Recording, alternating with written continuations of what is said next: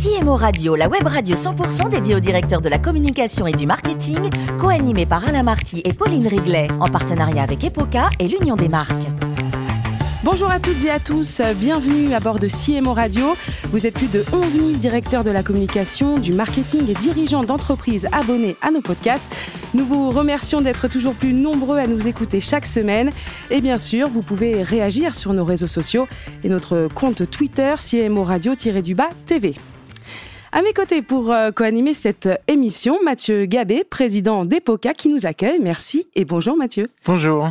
Aujourd'hui, nous recevons Elodie Arkena, euh, directrice de la communication de Carmila. Bonjour Elodie. Bonjour.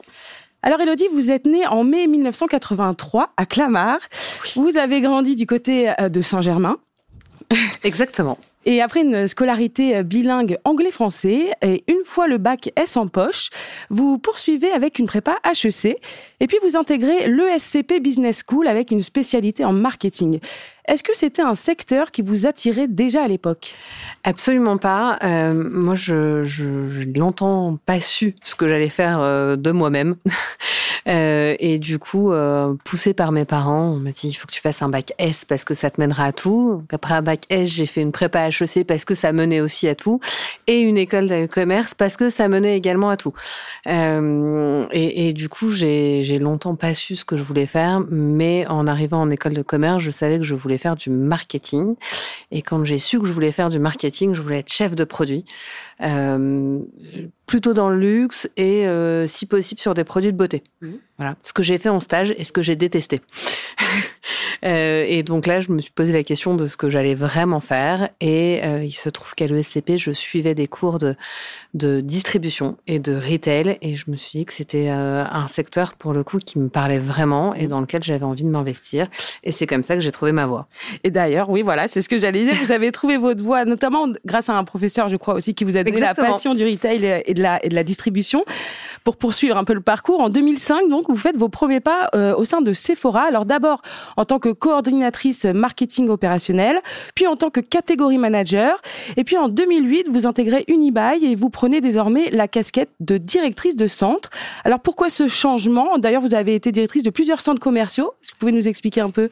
Euh, Oui, euh, je pense que quand je me suis lancée, j'avais besoin de concret.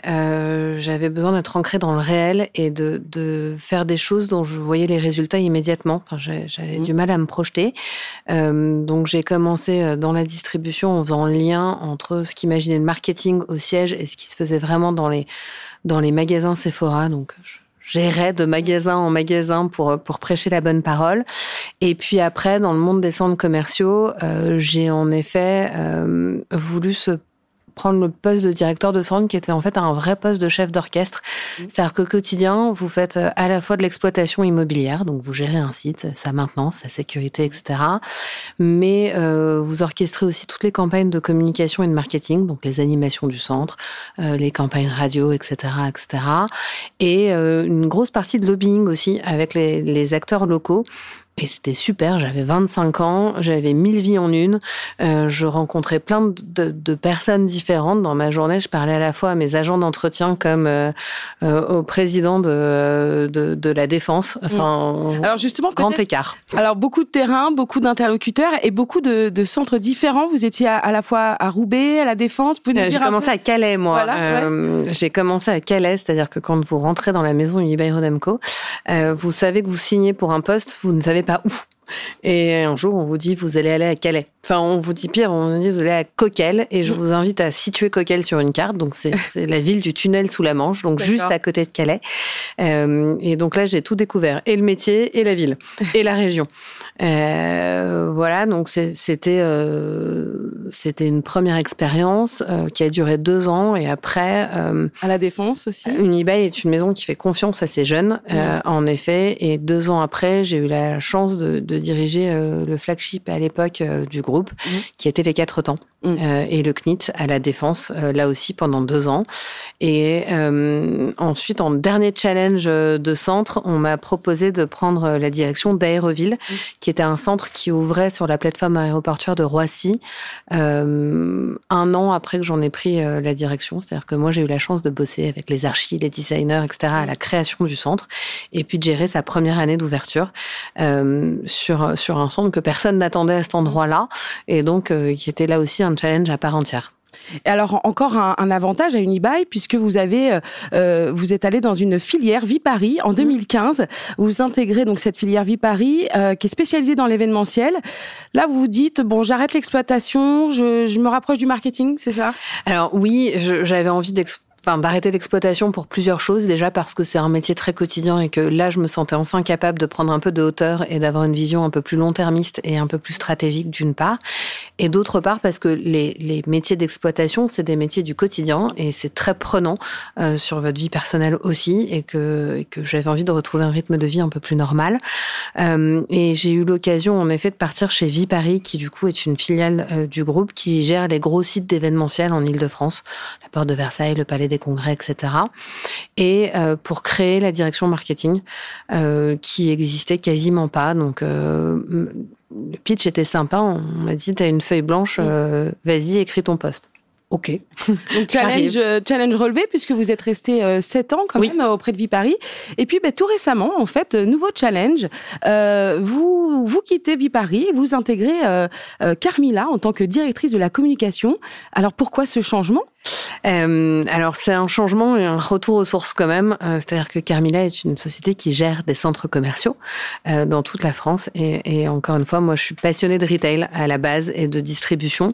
Et du coup, ce qui me plaisait chez Viparis, c'était la dimension immobilière parce qu'on gère des actifs immobiliers. Mais il me manquait ce petit côté retail. Et, du coup, j'ai souhaité retourner dans le monde des centres commerciaux parce que ça a réuni à peu près mes deux amours, et l'immobilier. Et le retail. Donc, euh, donc ça, c'était, c'était super. Alors, juste pour qu'on comprenne bien, Carmila, société foncière immobilière qui dépend de Carrefour, expliquez-nous quel est le Alors, rapport. Ça dépend pas de Carrefour. Carrefour est un actionnaire, un gros actionnaire euh, à 35% de Carmila, donc un vrai bon actionnaire. Euh, et, mais nous, on est, en effet, on gère des centres commerciaux, on les exploite. La particularité, c'est qu'en effet, dans tous, il y a un hypermarché Carrefour. Euh, mais après, euh, comme une autre foncière de centres commerciaux.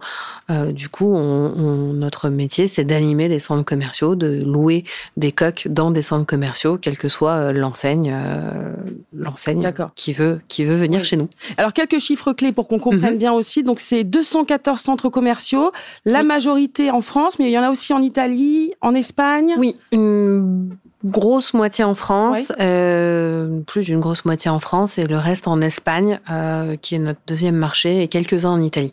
Est-ce que vous auriez un chiffre euh, économique, alors un chiffre d'affaires ou qui, puisse euh, nous permettre de nous représenter le poids économique en fait Un chiffre d'affaires pas forcément, mais si on, c'est un patrimoine pour vous donner une, un ordre d'idée qui est valorisé à 6 milliards, un peu plus de 6 milliards. Donc on gère, on gère des beaux actifs immobiliers. Mathieu Gabé, J'imagine que vous avez plein de questions euh, également. Plein de questions. Alors déjà, ce très beau parcours, bravo. Euh, Vie Paris en février 2020, euh, début du Covid. Très chouette. Qu'est-ce qui se passe? Qu'est-ce que c'est comme expérience? Qu'est-ce que c'est comme souvenir personnel, professionnel?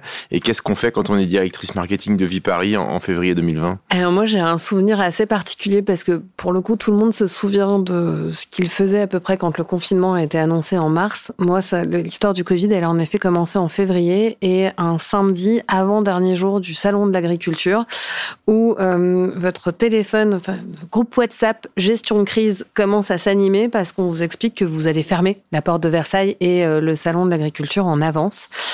Et euh, c'était pas très réel. Euh, c'était pas très réel, mais ça l'est devenu assez rapidement parce que de jour en jour, on avait euh, euh, des annonces où on disait c'est limité à 5000 personnes, c'est limité à 1000 personnes, c'est limité à 100 personnes. Donc quand vous faites de l'événementiel sur des gros sites parisiens, 100 personnes. mais comme tout le monde, on savait pas vraiment ce qui allait arriver et qu'on allait être confiné, confiné pendant deux mois. Et donc, en fait, c'est un, un, mois très particulier parce que vous faites pour mieux défaire. C'est-à-dire que vous reprogrammez les événements deux mois après, puis en fin de compte, vous les programmez, vous les annulez. Enfin, et, pendant deux mois, vous savez pas trop où vous habitez. Et à un moment, vous vous allez, vous comprenez que ça va s'installer sur la durée. Et là, euh, bah vous fermez des sites, alors comme tout le monde, hein, mais euh, nous, on les a fermés pendant plus d'un an, euh, avec des équipes qu'on a mis 100% à l'arrêt. Et, et c'est très, très particulier. Et ce qui était encore plus particulier, c'est quand l'activité a repris, c'est-à-dire que vous aviez la communication interne dans votre périmètre, pas interne, euh, externe déjà, c'était pas mal, mais on, on, bossait. Enfin, je travaillais avec. Euh, Et qu'est-ce qu'on fait en communication externe dans cette période alors? Ben, on gère, euh, on gère en fait euh, la communication de crise, et notamment l'intervention de votre votre directeur général qui va euh, prêcher la bonne parole en expliquant pourquoi l'événementiel c'est pas juste des cocktails et des grosses soirées, mais qu'il y a un événementiel professionnel. Et que cet événementiel professionnel il a un vrai impact sur l'économie parce que parce que des salons en fait c'est du commerce, c'est du business avant tout, et pour certains exposants c'est 50% de leur chiffre annuel qui se fait sur un salon parce que c'est aussi des congrès et des congrès médicaux qui font avancer la recherche. Et en temps de Covid, eh ben, on s'aperçoit que c'est important quand même la recherche scientifique, euh, notamment médicale. Et donc, c'est expliquer au pouvoir public et, au grand public pourquoi on veut rouvrir nos sites et, euh, et pourquoi c'est important et qu'il faut certes encadrer les choses, mais que l'événementiel, c'est pas juste euh, boire des champagnes, du champagne en faisant la fête. Très bien. Alors revenons un petit peu plus à votre quotidien aujourd'hui. Vous avez pris votre poste récemment chez Carmila. Euh, quels sont, quel est votre premier retour d'expérience de, de, spécialiste finalement par rapport à ce qui a pu être fait ces dernières années dans cette marque assez jeune finalement? Euh, Et comment vous voyez les, les, semaines et les mois qui viennent dans la matière? Euh, ce qui m'a euh, surprise et ce qui m'a surprise extrêmement positivement, c'est que euh, c'est une marque qui a des préoccupations et, des messages très actuels. C'est-à-dire que la force de Carmila, c'est à la fois son ancrage local et son maillage territorial et sa proximité, tant avec ses commerçants qu'avec ses clients. Et du coup, toutes nos actions se font vraiment dans la proximité. Et au jour d'aujourd'hui, post-Covid, etc., enfin, se dire que euh, on opère dans des villes moyennes, euh, en province, euh, dans la proximité avec les gens, sur de la consommation plutôt responsable. C'est des choses qui parlent à tout un chacun et, et du coup, euh, c'est très actuel les problématiques sur lesquelles je travaille et, et et du coup, vos premières actions euh, suite à votre prise de poste, qu'est-ce que vous avez décidé de mettre en œuvre à, à court terme, par exemple? Pour le coup, Carmila, c'est une, une, entreprise qui communiquait C'est-à-dire que sa stratégie est très claire, mais elle est très claire dans la tête euh, des collaborateurs, mais on en, on en fait peu. Euh, à l'extérieur. Euh, et notamment, euh, même les enseignes qui travaillent avec nous euh, nous disent souvent c'est chouette de travailler avec vous, mais on ne sait pas, enfin avant de vous connaître et de vous, vous avoir vu, on ne sait pas qui vous êtes, on ne sait pas ce que vous faites et on ne sait pas à quel point on vous savez en fait travailler main dans la main avec vos partenaires quels qu'ils soient. Et donc mon premier challenge, c'est de faire connaître en toute humilité, en respectant l'ADN de la maison, de proximité, etc. Ce qu'on fait et ce qu'on fait bien pas mal de, de, communication aussi au niveau corporate, c'est ça aussi le surtout voilà, corporate. Moi, corporate, je, voilà. Mon rôle c'est pas de m'occuper de la communication des centres, mais mmh. vraiment de la communication corporate et de faire savoir aux enseignes ce qu'on fait, mmh. mais aussi de faire savoir en fait euh, aux, aux, acteurs des territoires ce qu'on fait et notamment euh, de contribuer à changer l'image que peut avoir le centre commercial, c'est-à-dire euh, de gros mastodontes moches qui vident les centres-villes.